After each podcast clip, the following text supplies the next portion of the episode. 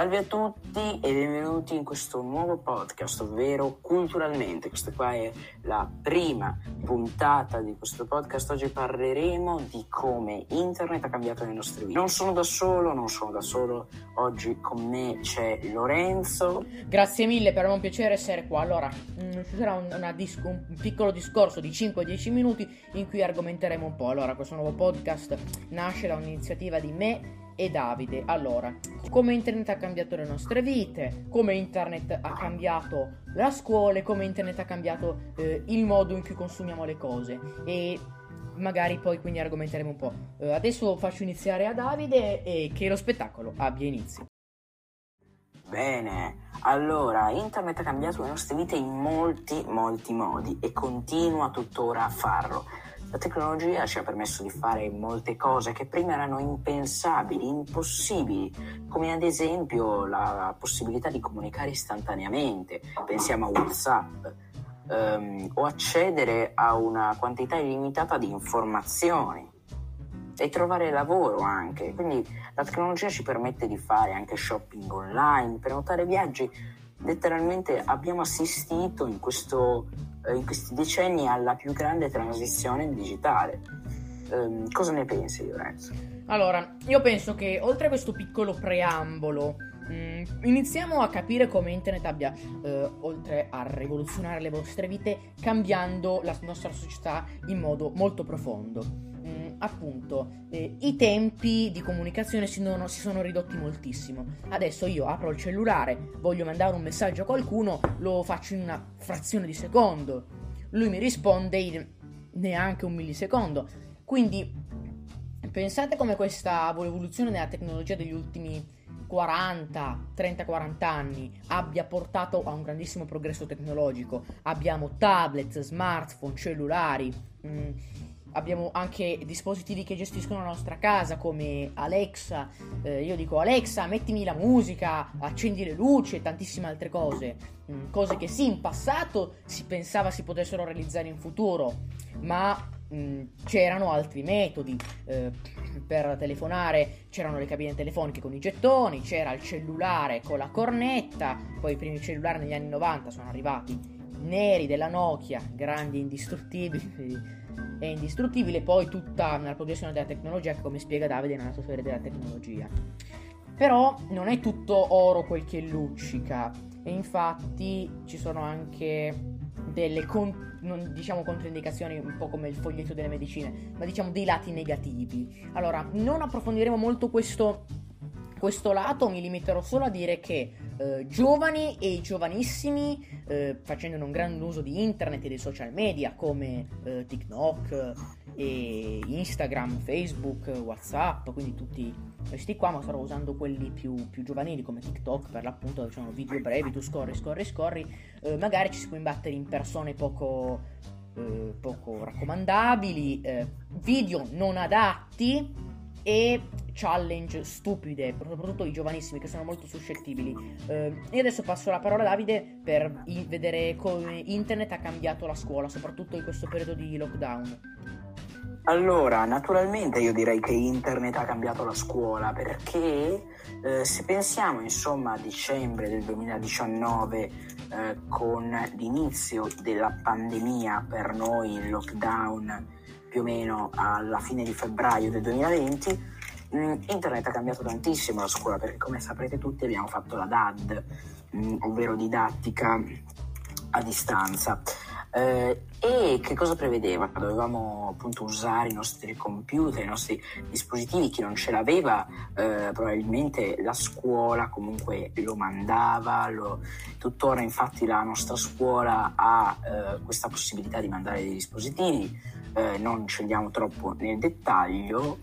E appunto io credo che mh, eh, questa DAD, nonostante fosse l'unico metodo per appunto non eh, infettarsi tutti con questa pandemia, io credo che sia stato comunque un metodo eh, più troppo, troppo secco, diciamo così, troppo duro, perché eh, pensiamo alle prime classi delle elementari non va, non va bene, cioè mm, è Sì, troppo, troppo basilare, magari poi i bambini non capiscono, non si riesce a comunicare bene, non c'è eh, la stessa interazione che c'è quando si è dal vivo, secondo me. certamente è proprio un altro mondo. Pensiamo a dei bambini di prima elementare che facevano prima elementare in quel, in quel periodo, è un casino, poi non hanno dimestichezza con i computer, i genitori gli devono stare dietro.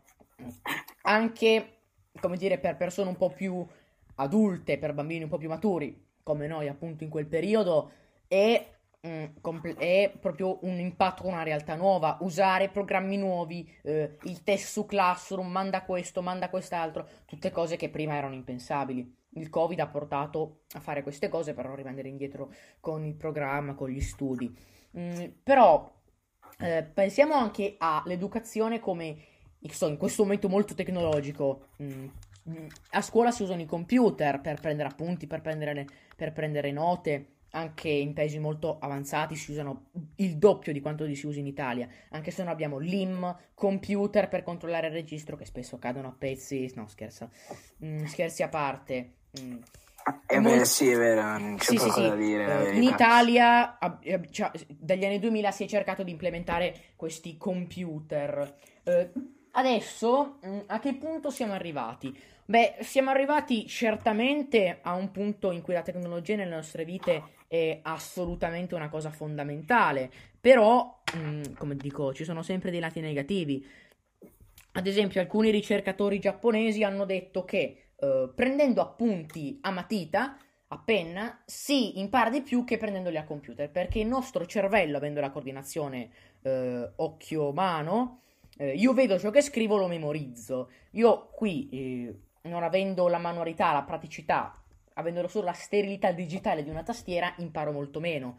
E soprattutto anche via DAD si imparava molto meno. Ecco perché, vedendo appunto familiari, conoscenti e soprattutto parenti un po' più, più piccoli, in generale si vede che ci sono grossissime lacune di alfabetizzazione. Adesso non siamo a quei livelli là del 1800 dell'Italia eh, dopo l'unità d'Italia, però a dei livelli, come dire, hanno imparato un pochino peggio.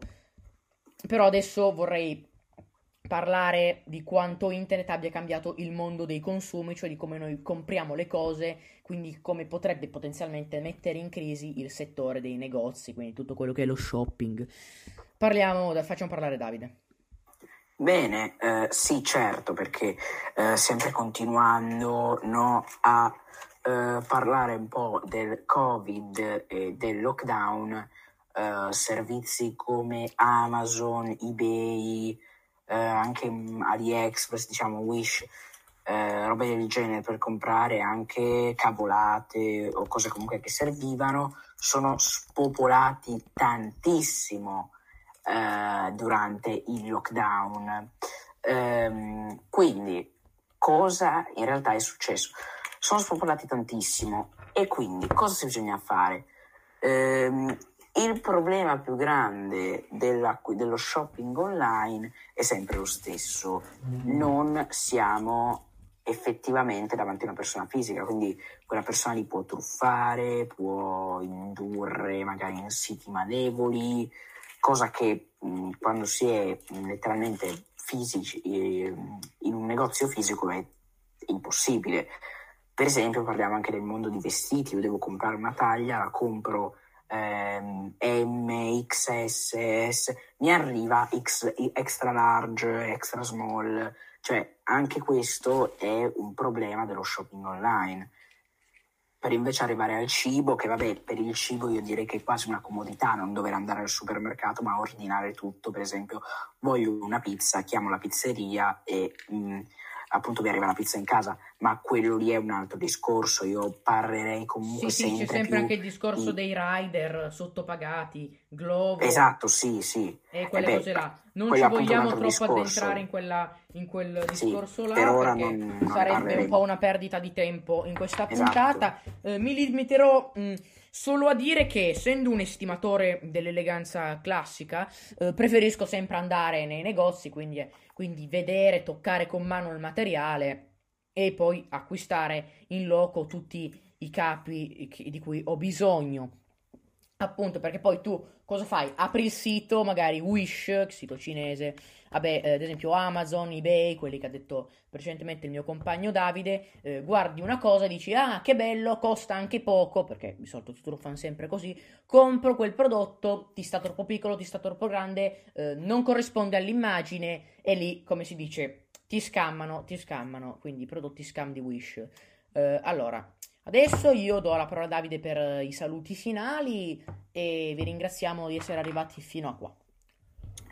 Beh, eh, che altro dire se non appunto vi ringraziamo di essere arrivati fino a qua, se l'avete fatto Uh, scrivete dei commenti se vi è piaciuto su cosa vorreste vedere la prossima puntata di Culturalmente. Io vi invito a iscrivervi a questo canale, ma soprattutto a Circolo Culturale Italiano, dove trovate le nostre serie principali. Uh, vi invito anche a seguirci su Instagram e a momenti anche il sito, guardate il nostro sito Circolo Culturale Italiano eh, GA mm, che è ancora in manutenzione, ancora in costruzione, ma quando sarà finito eh, saremo molto felici di inaugurarlo. Quindi io vi direi arrivederci e una buona giornata. E mi raccomando, condividete il canale, grazie mille.